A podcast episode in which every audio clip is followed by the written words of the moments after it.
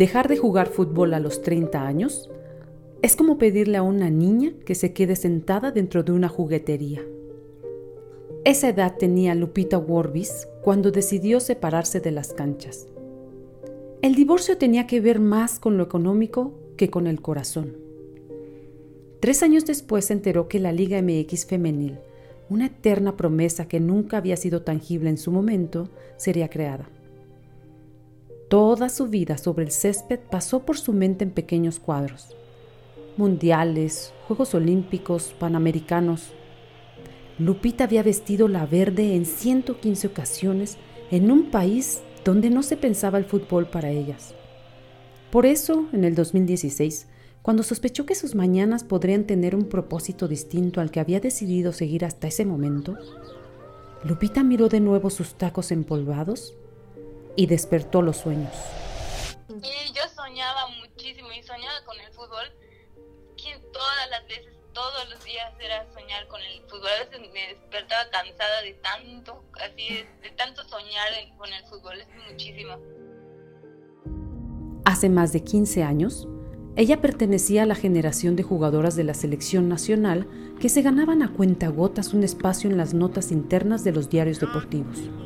Maribel Domínguez, Iris Mora, Evelyn López, Fátima Leyva, Mónica González, en fin. Lupita crecía junto con el semillero de jugadoras de ese fútbol femenil silvestre que representaba al país y a quienes de vez en cuando se les volteaba a ver. Cuando me enteré de que Lupita regresaba a las canchas, rasqué mis archivos. Encontré notas de noviembre del 2005. La nueva goleadora. Worbis marcó 4 tantos el domingo pasado. Lupita tiene buena escuela y es una de las promesas más firmes del tri de Leo Cuellar. Podría emigrar a Estados Unidos. Así era el titular de aquel recorte de periódico que guardé y luego desempolvé. Se trataba de una pequeña entrevista que le realicé en el Centro de Alto Rendimiento, en mis épocas de reportera de un diario deportivo, y donde me contaba de sus inicios en el béisbol, aunque a decir verdad, en esa disciplina nunca llegó siquiera a primera. Claro, el béisbol es un deporte bonito, pero cuando te mandan a fildear y nunca llega la pelota, pues es un fastidio.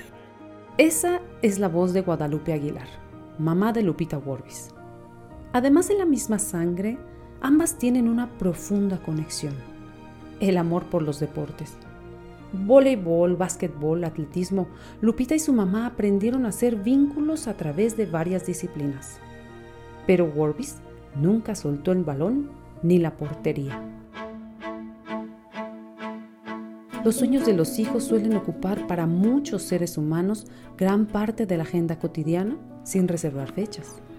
Y ya cuando entró al fútbol y empezó a ir a los entrenamientos por las tardes, pues ella nos quedábamos después de los entrenamientos a seguir entrenando y hacer jugadas de maravilla, ¿no? Claro.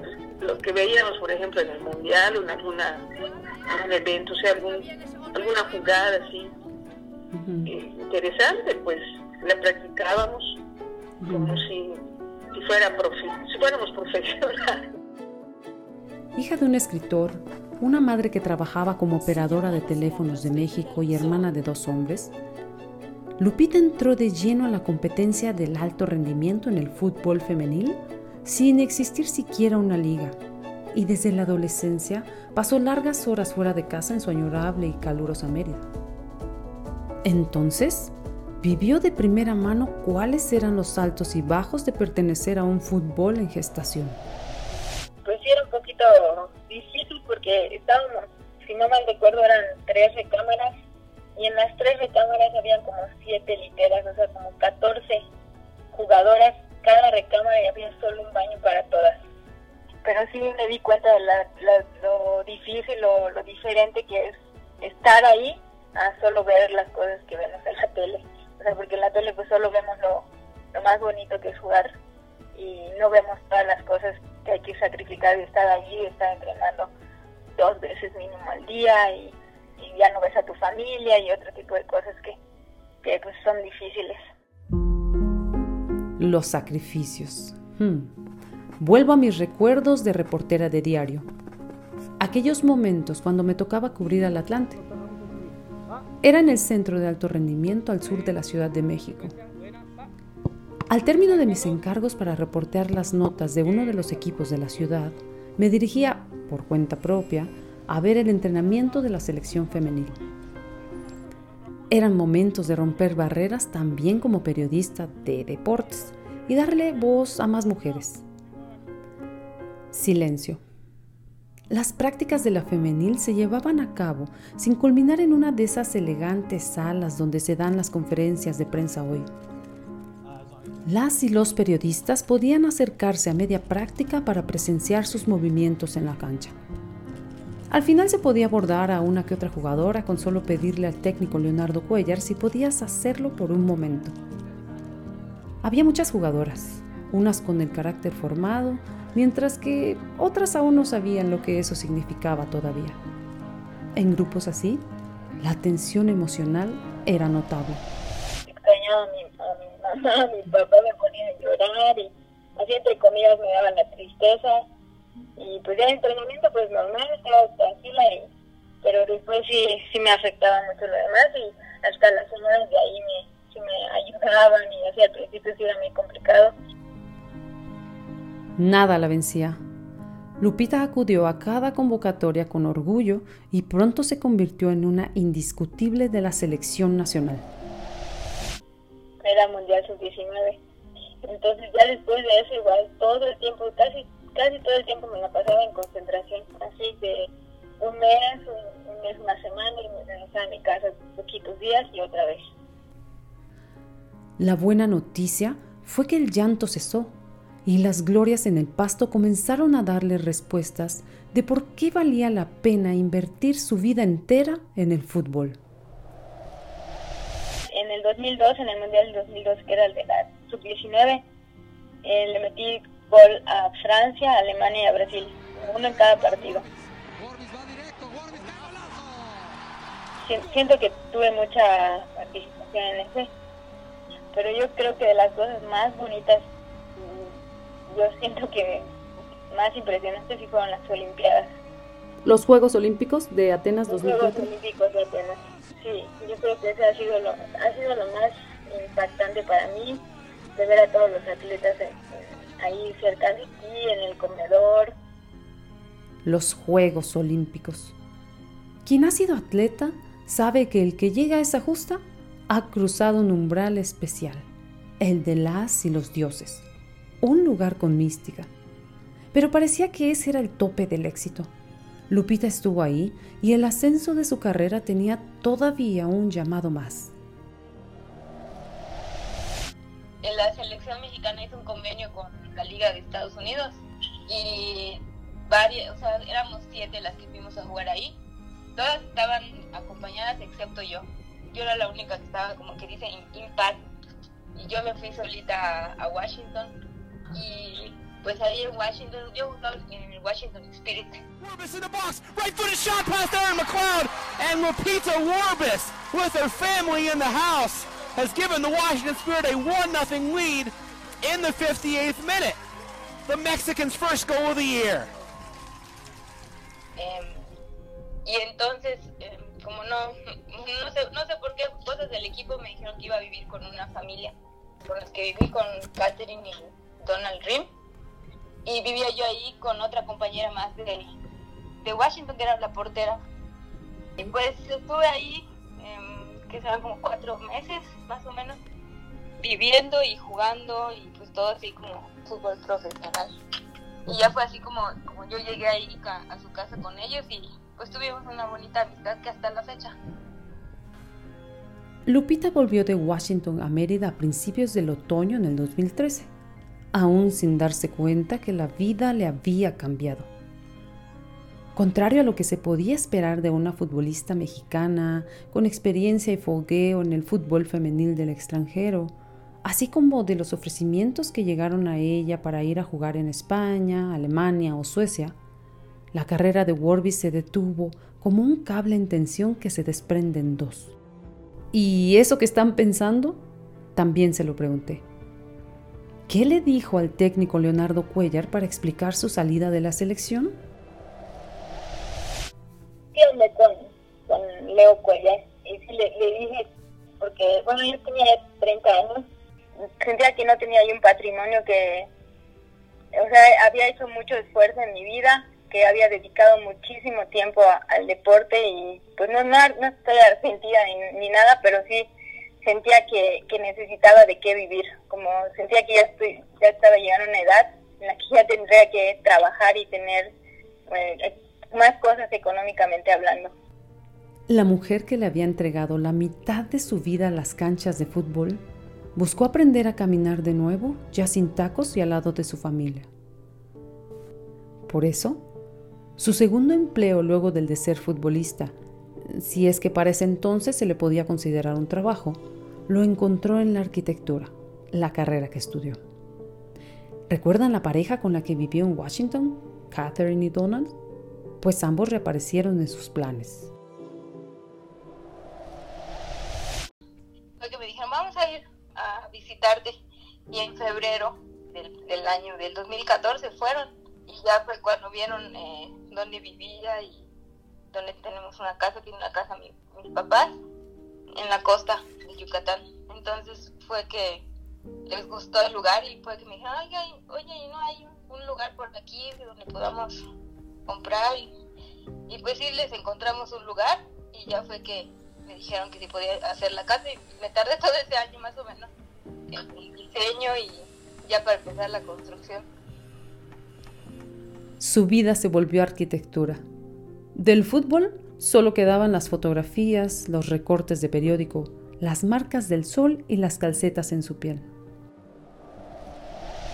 No jugabas ya en ningún equipo, ya no hacías como otra cosa. Ya no jugaba, es como si nunca hubiera jugado fútbol. De repente me alejé por completo del fútbol, ni siquiera con compañeras o amigas de Mérida que a veces me invitaban, no iba ni nada. 6 años más tarde, el destino y la camiseta con el número 8, uno de los que usó en selección, comenzaron a timbrar de nuevo todas las mañanas.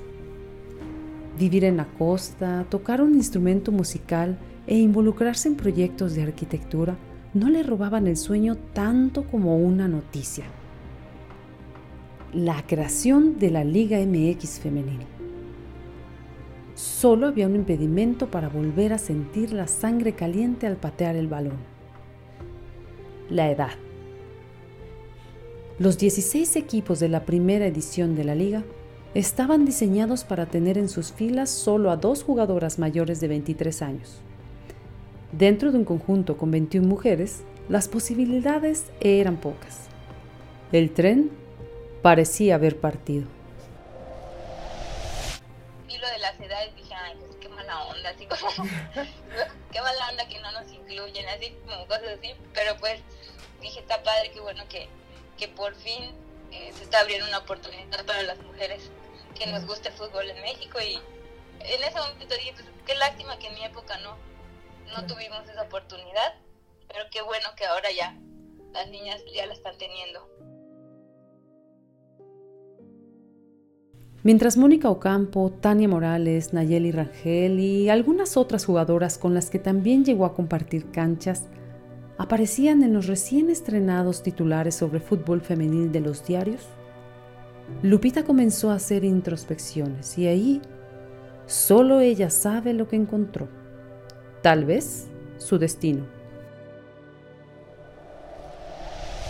En realidad le ha ido muy bien en su carrera como arquitecta. Claro. Y de hecho ahorita que estábamos aquí, estaba de aquí, me dice, voy a ir a hacer un trabajo a Puebla, me dice, debo regresar como en un mes, y resulta que no ha regresado. Yo aquí estudié en Puebla, la capitana Mari José estudió también en el TEC de Monterrey, ella es mucho más chiquita que yo, pero alcanzamos a jugar en alguna época cuando yo estudiaba aquí. Okay. Entonces yo vine aquí a Puebla a trabajar, porque pues igual sigo teniendo link con la ciudad, porque pues aquí estudié y tengo amigos, amigas y colegas aquí, y pues que nos ayudamos también en la cuestión de trabajo. Cuando no tengo mucho trabajo en Mérida vengo y viceversa. y yo estaba aquí por trabajo y me fui a jugar fútbol con mis compañeras de la universidad, y en esa ocasión fue Majo a ver el partido, y ya cuando me vio y me saludó me dijo, oye, ¿por qué no estás jugando en la liga? ¿Cuándo empiezas a jugar? Y dije, pues invítame, así nada más. Me dice, ¿en serio? Le digo, sí, dile, le voy a decir al entrenador. Y le dije, pues dile, no sé qué. Y ya como a los 2 días me marcó el entrenador, y pues igual ya tenía mi currículum preparado y todo, porque no sé por qué, porque siempre, o sea, como tenía yo la esperanza de jugar, a lo mejor no lo busqué tanto. Ajá. No era tal, o sea, como yo decía, hasta seguía yo entrenando y últimamente entrenaba yo un poco más. Y llegó el desenlace de una larga pausa. No renunciar a los sueños. ¿Quién diría que el tiempo, ese que al saber de la liga parecía jugar en su contra, más bien fue el que se encargó de ponerla en su lugar?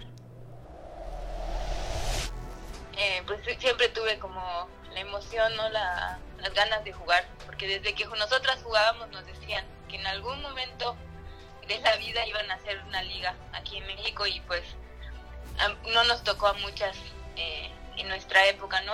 Verlo. Ella siempre extrañaba todo lo que es el fútbol, porque no es lo mismo estar que si la bolsa de cemento, que si la revolvedora, o que si es lo mismo, desde luego. Lupita encontró lugar en las Franjitas, un equipo que tampoco existía cuando la liga nació. Y aun cuando ella ya sentía de nuevo los rayos del sol en el rostro, la competencia y ese olor a pasto, aparecieron algunas nubes. Ella misma confiesa haberse cuestionado sobre los alcances de sus piernas a la edad de 36. Pues yo creo que está bien, o sea, lo que he hecho en este tiempo.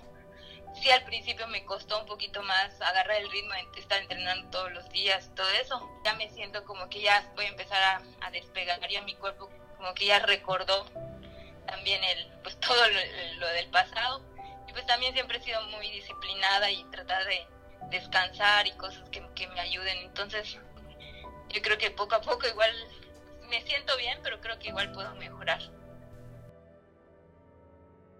Su contratación pasó principalmente por las manos de Leopoldo Aguilar, director deportivo del Puebla, quien da cuenta de su primera impresión con Lupita Worbis ya en las Franjitas. No sé si la palabra exacta sea me extrañó, pero sí me sorprendió mucho. Estaba muy nerviosa, ¿no? Al principio, antes del partido, pues dices, oye, pues tú jugaste los mundiales, los olímpicos. Pero yo creo que sí, para toda esa generación de ellas, la liga es algo muy importante, es algo por lo que ellas hubieran querido tener, no en su plenitud, tener una liga como la que hoy se tiene, con sus grandes áreas de oportunidad todavía para crecer y para mejorar, pero sí para ellas fue, yo creo que es muy importante ver que todo esto que trabajaron hoy tiene una repercusión, hoy tiene otro foro, un foro que ellas yo creo que a lo mejor lo imaginaron, lo pudieron visualizar, a lo mejor hasta lo pidieron, pero nunca se concretó, ¿no? Por cuestiones de trámites, Lupita debutó en la jornada 2 del Clausura 2020 y marcó un gol. Los días volvían a sonreír. El gol lo vimos ese día, eso fue lo satisfactorio. Buen servicio, el remate, gol. ¡Gol! ¡Lupita Worbis aparece! Estábamos allá, pero todos gritamos. Nos emocionamos muchísimo, tanto por ella como por el equipo. En Puebla también hay contento. Uno de los equipos más jóvenes de la liga supo por adelantado que no solo fichaba a Worbis, sino a una de las contadas figuras de aquel fútbol femenil naciente en México. Lupita volvió a anotar en su segundo partido. Sin duda, los recomienzos toman corriente de nuestro pasado. Worbis cambió los planos por el pasto y los zapatos de fútbol. Más allá del sueldo están sus sueños y lo que toda una vida dedicada a su pasión le ha regalado. Pero nada como el resumen que una madre puede hacer. Lupi es como que una de las impulsoras, ¿no? ella formó parte de una generación, o forma parte de una generación que impulsó el fútbol, no solo a nivel local, sino a nivel nacional.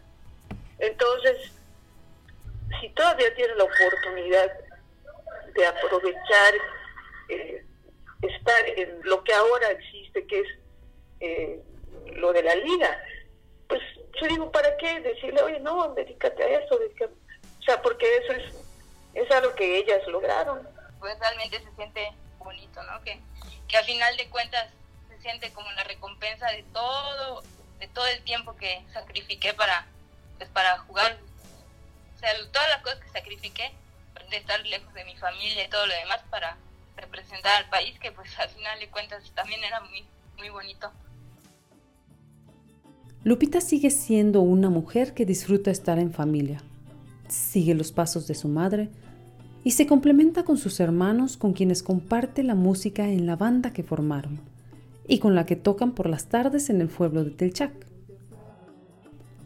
Esos días volverán, pero mientras es momento de usar los sueños antes de la fecha de caducidad.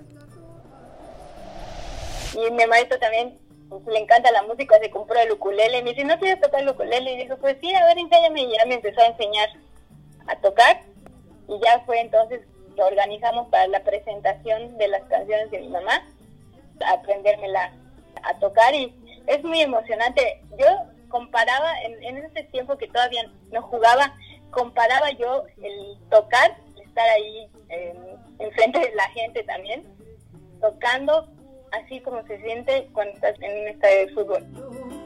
En esta canción, al librarte puerto, llamar o tentar, te estoy describiendo.